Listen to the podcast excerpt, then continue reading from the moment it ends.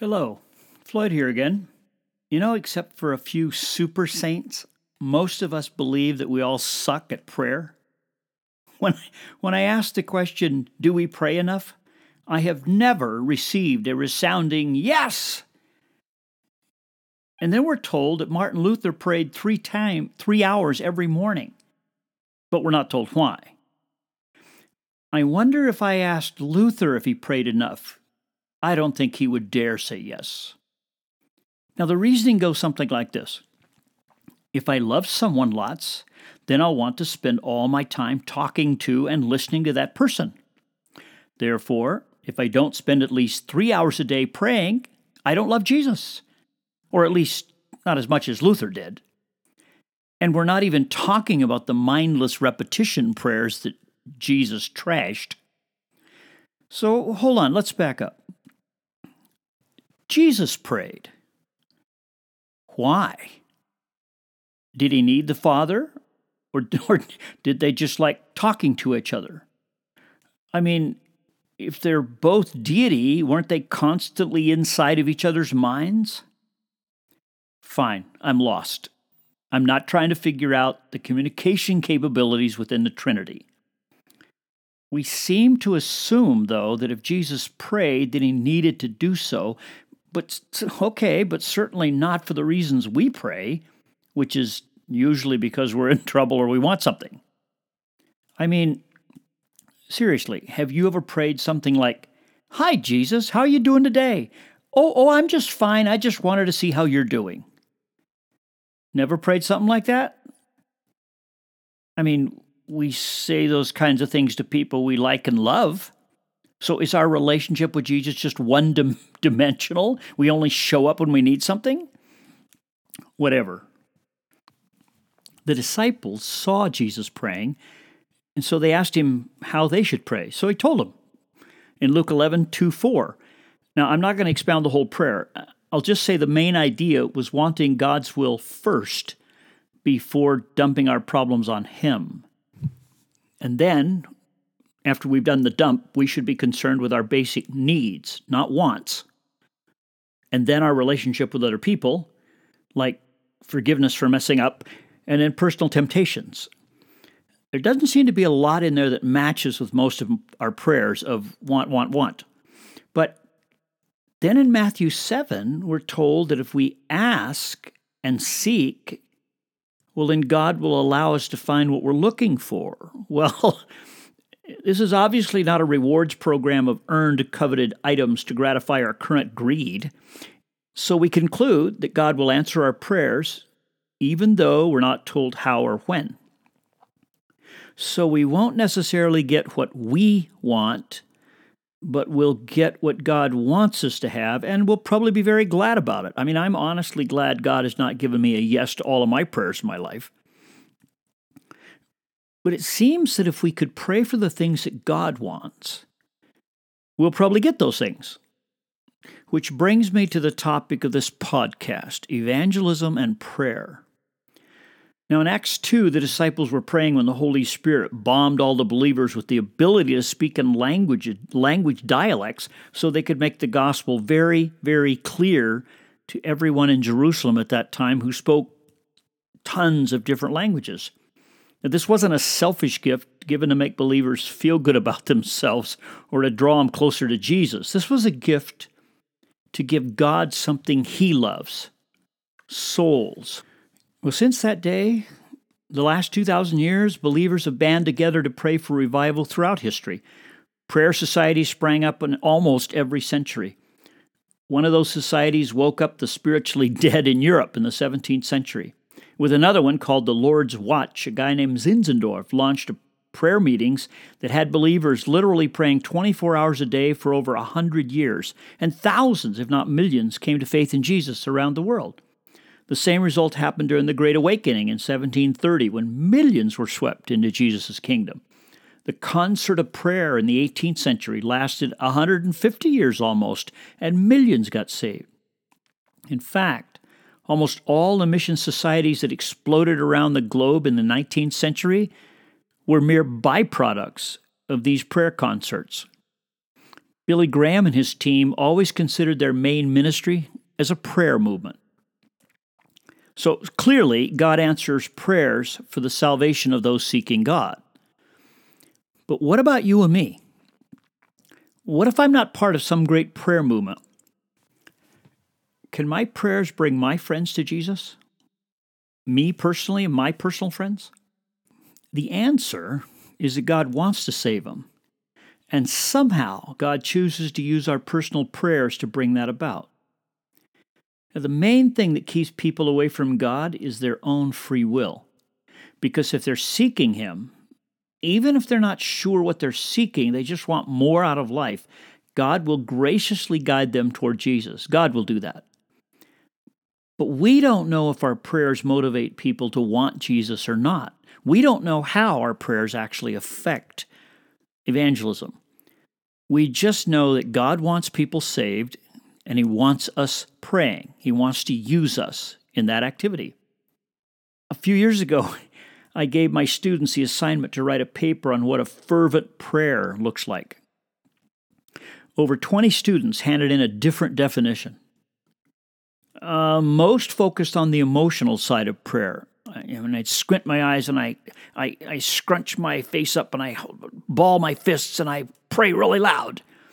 Um, not too many people believed in the physical aspect of fervent prayer. The best we could do was to affirm that we fervently pray about those things that are the most important to us. We actually determine what's most important to us by taking a close look at what we pray the most about. Okay, then this short contemplation will usually reveal that we don't care as much about evangelism as we think we should. Guilt trip, guilt trip. But let's relieve some of the guilt and let's focus on what it means to actually pray without ceasing. Now, follow me on this. It can't mean 24 7 since we need time to sleep. It can't mean seven days a week since we have to go to work and think about tons of other things. Do you realize that Jesus can read our thoughts? Do you realize that Jesus is with us 24 7? You know, if another person shadowed us for 24 7, well, apart from being creepy, we'd never think that we were alone, even if we wanted to be. And if the person shadowing us loved us immensely, however, then it wouldn't really bother us too much. And we'd never be able to have conversations with others without including our shadow. So, since Jesus is inside our minds 24 7, we can never have a thought without Jesus knowing that thought. Now, what would it be like to be always conscious of the fact that Jesus is reading all of our thoughts all of the time? Can we envision consciously recognizing that Jesus is in our minds whenever we are consciously thinking about anything and everything? You know, if we could do that, then we could consciously include Jesus in every thought. Okay, I'm going to define prayer as consciously recognizing that I'm talking to and listening to Jesus in my mind with every thought. And I'm going to define without ceasing as without ceasing, nonstop, as long as we're awake. So, pray without ceasing is not a set prayer time, three hours in the morning at a certain location. It seems to be the 24 7 recognition that Jesus is in my mind anytime I'm awake, since when I'm awake, my mind is having thoughts. So, I can pray ceaselessly by simply consciously including Jesus as present in all of my thoughts. Okay, so what should we talk to Jesus about concerning our unsaved friends? Remember, evangelism and prayer, prayer and evangelism? Well, first, the Apostle Paul, a complete extrovert, actually asked people to pray for his own boldness. Ephesians 6:19. That verse stunned me. I mean, it's very encouraging for the faint hearted. God, if Paul needed help in boldness, that's awesome. So I think one application might be in connecting prayer and evangelism is that we could find a good friend who loves Jesus and ask that person to pray for my boldness in witnessing, for your boldness in witnessing. And keep it general. Don't don't pray specifically. Just pray for just ask your friend to pray for boldness. Then let's take a look at 1 Corinthians 5, 1 Corinthians 5 verses 9 to 10. Paul wrote, I wrote to you in a letter not to associate with sexually immoral people. I did not mean the immoral people of this world, or the greedy, or swindlers, or idolaters. Otherwise, you'd have to go to Pluto. Uh, you'd have to leave the world. You realize most religions tell their followers to stay away from bad people? it hurts the image of that group. And Jesus told his followers to be careful around people who might want to deceive them. But Jesus doesn't want monks or isolationists as followers. He wants his followers involved in the lives of unsaved people. People who are sexually immoral, people who are greedy, people who are swindlers, people who are idolaters. That sounds like the normal world. The main reason for this connection? Jesus wants to use his followers to bring more followers to himself. Now, we can't do that by avoiding people who don't love Jesus even though Jesus wants his followers to avoid their sins, he doesn't want us to avoid the people. So next take a look at 1 Corinthians 9:22. In that verse Paul said he's willing to do anything and everything possible to lead people to Jesus. Uh, that's interesting. Paul apparently wasn't interested in allowing others to determine anything about his lifestyle that might hinder his relationships with unbelievers. So, application. First, find a good friend you trust and ask that believing friend to pray for your boldness in witnessing. Keep it general. Now, boldness doesn't mean rudeness or being impolite or obnoxious. You can, you can do that, not even be bold. It means to be consciously looking for opportunities to engage people about Jesus. It means actually talking to Jesus, thinking these thoughts with Jesus in the room about Him opening up an opportunity. Number two, relationships. Now, let's admit something here. Paul didn't spend weeks or years living around the same people.